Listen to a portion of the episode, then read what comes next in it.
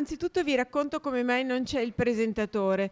Eh, gli uffici stampa delle case editrici ti chiedono sempre chi vuoi come presentatore, perché il presentatore si suppone sia una persona autorevole, importante, famosa, che chiama altri, altre persone.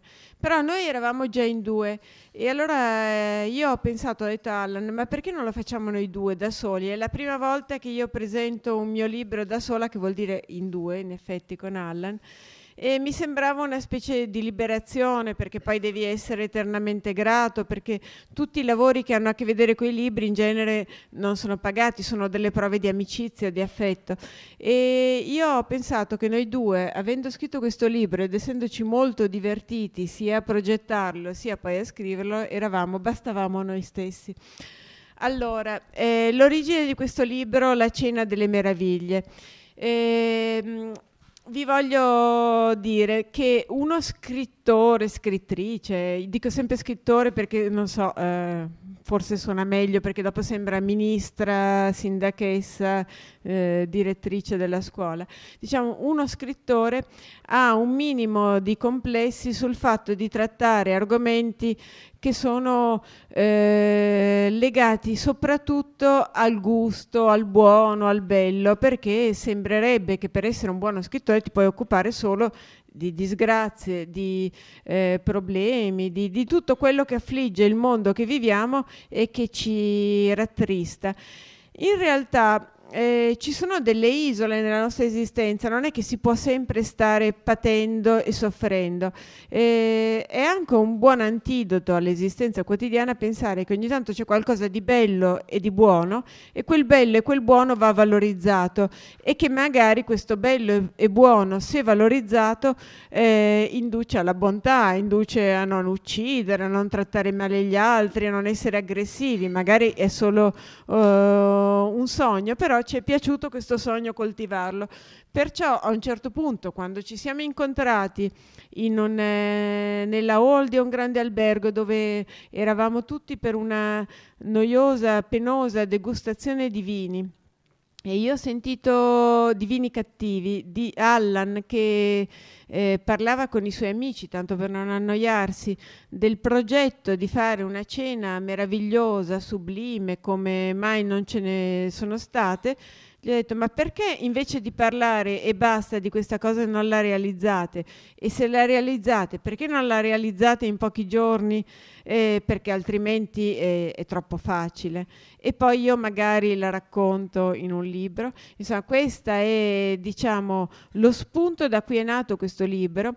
È un libro che vuole essere un momento così di distrazione nelle nostre esistenze quotidiane e di, eh, da un lato, racconto di come si arriva nella nostra esistenza appunto faticosa, dolorosa, eh, piena di problemi, a un momento in cui uno dice basta, faccio qualcosa che è solo buono e bello e dall'altro come lo si realizza poi in effetti, cosa che può essere emulabile da tutti. Adesso passo la parola al più vecchio, cioè più vecchio. Vabbè, io conoscevo già Camilla perché l'avevo letta all'inizio, lei aveva fatto irruzione eh, nel, di, nel piccolo mondo di quelle che scrivono di cucina, lei dice che non se ne intende, non è vero, poi all'inizio ci avevo creduto quando in qualche intervista avevo letto queste cose, invece non era vero. Quindi però all'inizio quando ci siamo incontrati ero un po' guardingo, come sempre, poi con i colleghi, insomma, mi ero sbagliato perché poi invece abbiamo abbastanza eh, fraternizzato subito, soprattutto mi ha colto impreparato con questa sfida. Io odio fare le cose di corsa, per cui eh, proprio l'ho scritto anche nel libro, invece eh, abbiamo dovuto costruire un progetto di una cena chiamiamola memorabile, comunque una cena importante, una cena che, che, eh, che, che, lei forse avrebbe raccontato, forse no, all'inizio sai la prendi sempre, sì la racconto, però da lì a fare un libro, chiunque si occupa di libri sa che non sono cose così automatiche. Lei è stata molto brava nella, nella stesura del libro a raccontare i rapporti con l'editore, poi con... Eh, con l'immagine dell'editore per convincere poi un editore a pubblicare un libro. E quindi è nata questa sfida di corsa eh, e niente, quindi eh, ci siamo messi lì su dei foglietti de, de, de, dell'albergo a buttare giù, a ragionare sul cosa fare. Il discorso eh, come è nata? È nata perché esiste una grande tradizione culinaria, che è la tradizione borghese italiana, figlia della cucina del Rinascimento, ma eh, alto borghese, che sta morendo. E quindi ogni tanto, per, come tutti gli animali in via di estinzione, vanno un po' tutelati. E questa, l'idea, diciamo l'idea un po' dietro ai piatti proposti, eccetera, era di fare questi piatti che non ci sono più. Non ci sono più perché in Italia abbiamo avuto eh, Artusi, che è stato il grande codificatore della cucina, eh, però eh, non è stato Escoffier. Escoffier ha tradotto la tradizione eh, borghese francese nei tempi e nei modi della ristorazione. Eh, nessuno in Italia l'ha ancora fatto e quindi questi grandi piatti che richiedono una lunga procedura di preparazione che vengono pronti tutti insieme, tutti allo stesso momento, quindi non sono la porzionatura da ristorazione non c'è, sono dei piatti che non esistono più perché la vecchia tradizione delle case con tante persone che cucinano, eccetera, ovviamente è sparita o tende a sparire. Quindi eh, è stata l'idea era di, di, di proporre dei piatti di quelli di una volta però della tradizione borghese alta, buoni, ricchi, importanti, senza strafare con gli ingredienti. Non c'è tartufo, non c'è caviale, non ci sono tante altre cose che costano tanto che è facile poi riempire un piatto con questi nomi. Però appunto dei piatti solidi di una volta e che forse fra, fra 50 anni, temo anche prima, non ci saranno più. Chi ha fatto un timballo? Un timballo è una pasta messa poi in un'altra pasta, una pasta brisée, una pasta sfoglia, mettila dove vuoi. Non è una cosa né particolarmente complessa né particolarmente difficile. Eh, bene, chi l'ha fatto non si fa mai, perché? E chi lo sa.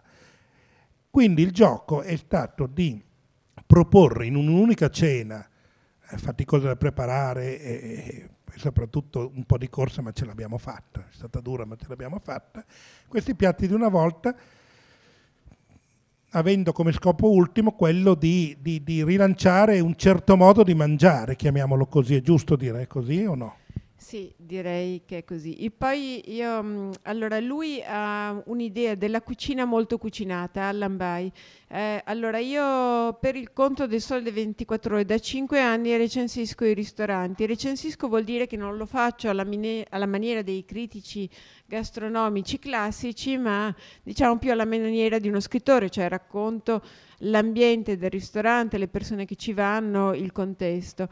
Eh, comunque in questi cinque anni di folle ristorazione, di mangiare continuamente al ristorante, ho avuto modo di eh, creare in me stessa un senso di noia pazzesco, per cui alla fine io agogno una fetta di salame o una fetta di buon prosciutto ho un pezzo di pesce non cucinato e crudo e basta, ho un pezzo di pane e basta. E ho quasi il terrore oramai del troppo cucinato o comunque o è uno veramente bravissimo oppure oddio meglio appunto pane e prosciutto. Perciò quando Allan mi ha proposto questi piatti molto cucinati eh, io ho avuto un senso lì per lì eh, eh, di rifiuto sia intellettuale, cioè per il troppo barocco, la troppa tavola apparecchiata, il cibo troppo preparato e troppo complicato.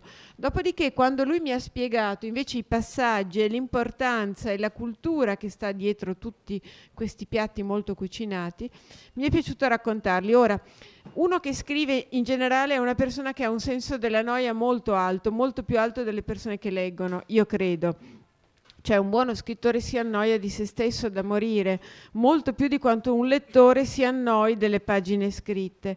Cioè, eh, provate a immaginare, leggere tre righe, provate a immaginare scrivere tre righe. Scrivere tre righe è infinitamente più faticoso perché non sei mai soddisfatto della soluzione che trovi. Pensi a te, pensi a, a te come lettore, pensi a chiunque, ai critici, a Dio, al mondo, non so, a qualsiasi cosa in tu creda, alla letteratura, alla storia della letteratura e dici, oddio, non ci sono. Ora, per creare questo libro, io capisco, non, non, punto al Nobel con la Cena delle Meraviglie, però ho cercato di scriverlo nel modo migliore possibile, che per me è comunque sempre uh, un'ansia.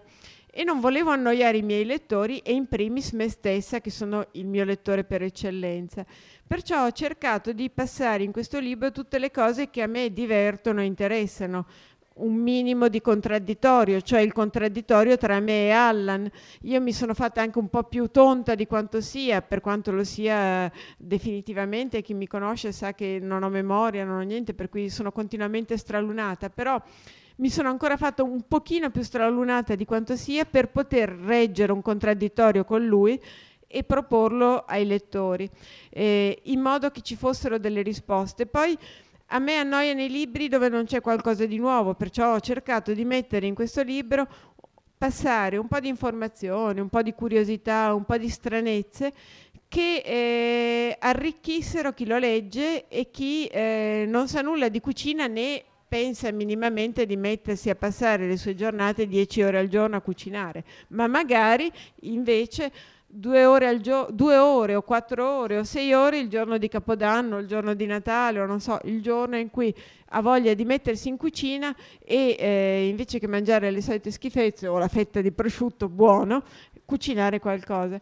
E quindi, insomma, il mio intento è stato di raccontare l'idea della cucina che ha Allan, che già di suo, devo dire, è un eccellente scrittore di cucina. In generale io mi sono inserita in questo settore della eh, critica gastronomica, diciamo in senso lato, per la passione del mondo dei ristoranti, però quando leggo le recensioni gastronomiche di veri e propri eh, critici mi annoio perché sono un'elencazione di piatti e l'elencazione di piatti è spaventosa, è come l'elencazione di citazioni, insomma dopo un po' perdi il filo, non ti interessa, ti stufi, cioè o le cose le hai sotto il naso, è come vedere elencati 18 quadri di arte contemporanea, dici vabbè insomma al decimo o fatemeli vedere o portatemeli o ci vado, ma l'elenco di nomi non lo sopporto.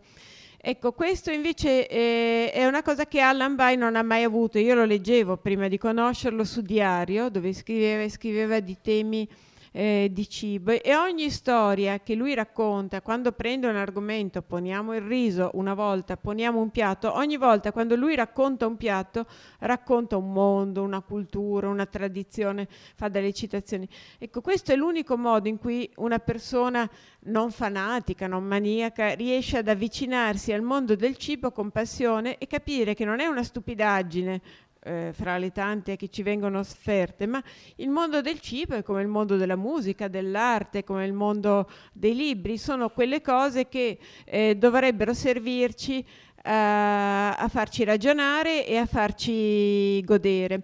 Per esempio, non so, una delle sue storie che lui racconta è quella del riso, io l'ho messa nel libro.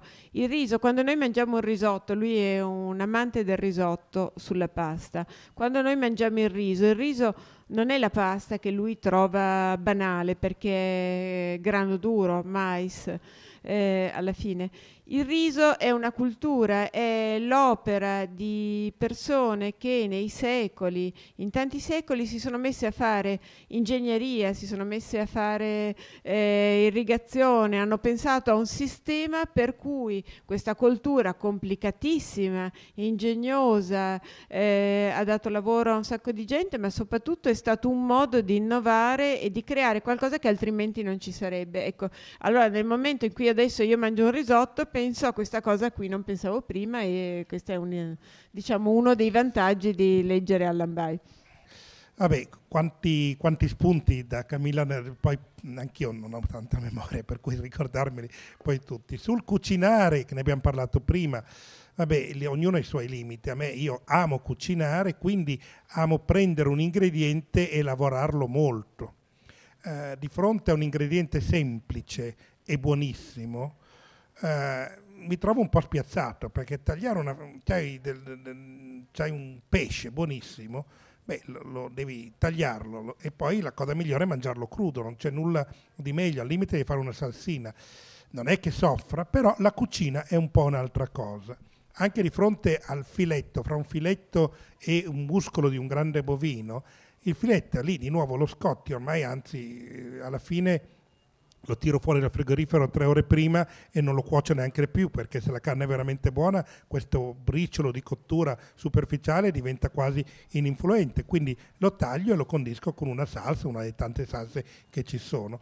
Beh tutti i giorni va bene però io amo, siccome amo cucinare, per me sono i piatti dove prendi un ingrediente e lo lavori abbastanza tanto, senza troppi fanatismi, senza... In un libro ho raccontato un brasato che ci metto tre giorni a farlo, vabbè, ogni tanto si può anche fare.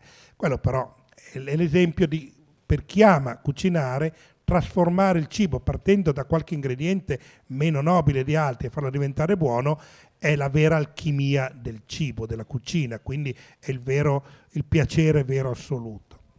Quindi questo, chi ama la cucina deve soffrire un po', deve magari soffrire, soffrire, insomma, deve darsi da fare un po' per cucinare, cercando comunque ottimi ingredienti, ma senza strafare. Di nuovo, mettere a tavola del caviale, che è buonissimo, sì caro, non ho nulla contro il caviale, eh, mi piace di meno se, che, rispetto a un brasato cotto a lungo che imbrasato una, è, è, la civiltà perché la pentola, la, vabbè, eh, andremo fuori, fuori, fuori argomento.